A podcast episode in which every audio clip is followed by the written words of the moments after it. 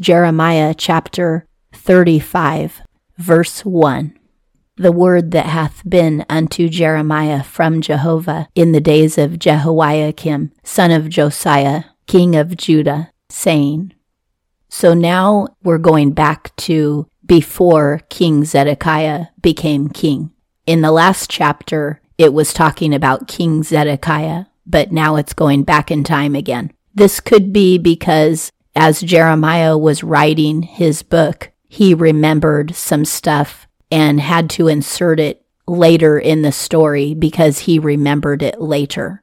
That happens to all of us when we're telling a story, where we'll be in the middle of our story and then all of a sudden we remember that we left a detail out. So this would have happened before the siege of Jerusalem began.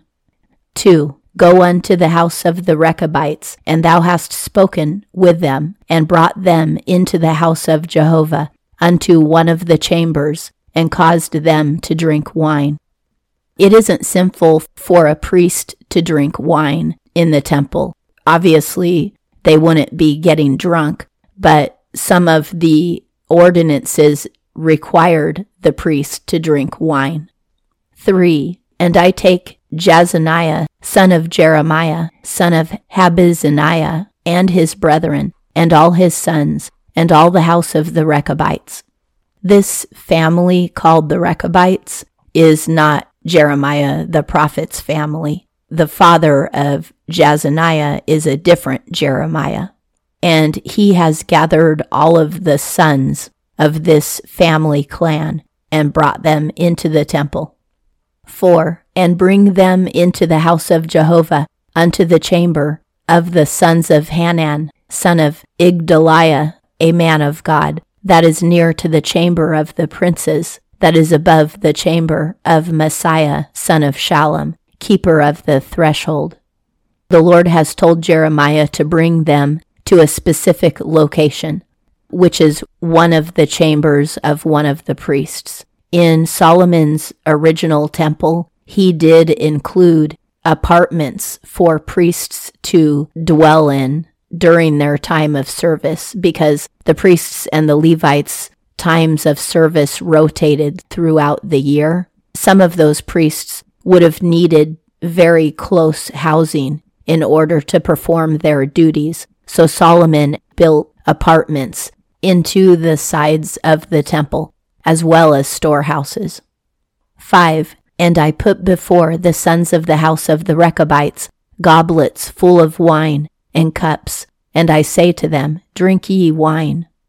Jeremiah is obeying the commandment of the Lord to give these men wine, and the Lord has told him to do this because the Lord is going to teach him something that will relate to a prophecy. 6. And they say, We do not drink wine, for Jonadab, son of Rechab, our father, charged us, saying, Ye do not drink wine, ye and your sons, unto the age. One of their patriarchs, named Jonadab, told the family that for all future generations they were never to drink wine again. This may have been because he wanted them to be Nazarites. I'm not sure. But if you're a Nazarite, it's like you're an elite servant of the Lord. And part of being a Nazarite is that you never drink wine. John the Baptist was a Nazarite and he lived in the desert and all he ate was locust and honey and water. 7. And a house ye do not build, and seed ye do not sow, and a vineyard ye do not plant, nor have ye any, for in tents do ye dwell all your days, that ye may live many days on the face of the ground, whither ye are sojourning. This is a family that lives in tents. It might be a covenant that their patriarch made with the Lord. It could be something related to being Nazarites, but he told them that they're not allowed to farm or have vineyards, that they will dwell in tents instead of homes. I'm not sure if it's because they deal with animals instead and they do shepherding. That could be the reason as well. 8. And we hearken to the voice of Jonadab, son of Rechab, our father, to all that he commanded us not to drink wine all our days, we, our wives, our sons, and our daughters. This is a family tradition, and it sounds like the Lord has blessed them for doing this. 9. Nor to build houses for our dwelling, and vineyard, and field, and seed, we have none. 10. And we dwell in tents, and we hearken, and we do according to all that Jonadab our father commanded us. 11. And it cometh to pass, in the coming up of Nebuchadnezzar, king of Babylon, unto the land, that we say, Come, and we enter Jerusalem, because of the force of the Chaldeans, and because of the force of Aram, and we dwell in Jerusalem. They told Jeremiah, The reason we're here is because the Chaldeans came, and we were afraid of them, so we moved our tents into Jerusalem for protection. This is the word picture that the Lord has given Jeremiah. He's presented Jeremiah with a family that dutifully obeys its patriarchs and will not violate the law that its patriarchs laid down. 12. And there is a word of Jehovah unto Jeremiah, saying, Thus said Jehovah of hosts, God of Israel. 13. Go, and thou hast said to the men of Judah and to the inhabitants of Jerusalem, Do ye not receive instruction to hearken unto my words and affirmation of Jehovah? Now the Lord is telling Jeremiah, I want you to go and speak to the men of Judah and Jerusalem, and I want you to ask them why they do not obey me. Performed have been the words of Jonadab, son of Rechab, when he commanded his sons not to drink wine, and they have not drunk unto this day, for they have obeyed the command of their father. And I, I have spoken unto you, rising early and speaking, and ye have not hearkened unto me. The Lord says, These men have obeyed their own forefather, Jonadab. For generations they have obeyed his words. But you, I rise up in the morning and I give you my commands, and you have been breaking my words for generations. The Lord is using the family of the Rechabites to make a point that if earthly men can obey earthly fathers, why can't the men of Judah, who is a kingly tribe of the Lord, obey the Lord, their heavenly Father? And the Lord is pointing out that he deserves more obedience than Jonadab of the Rechabites deserves, but Jonadab is receiving more obedience than God the Father is receiving from the people of Judah.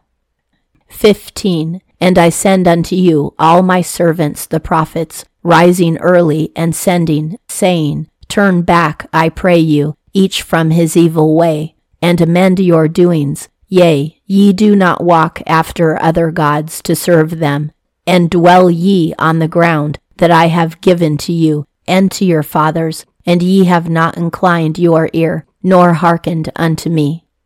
The Lord says, I have sent my prophets to tell you to repent and stop worshipping false idols, but you have not listened to me.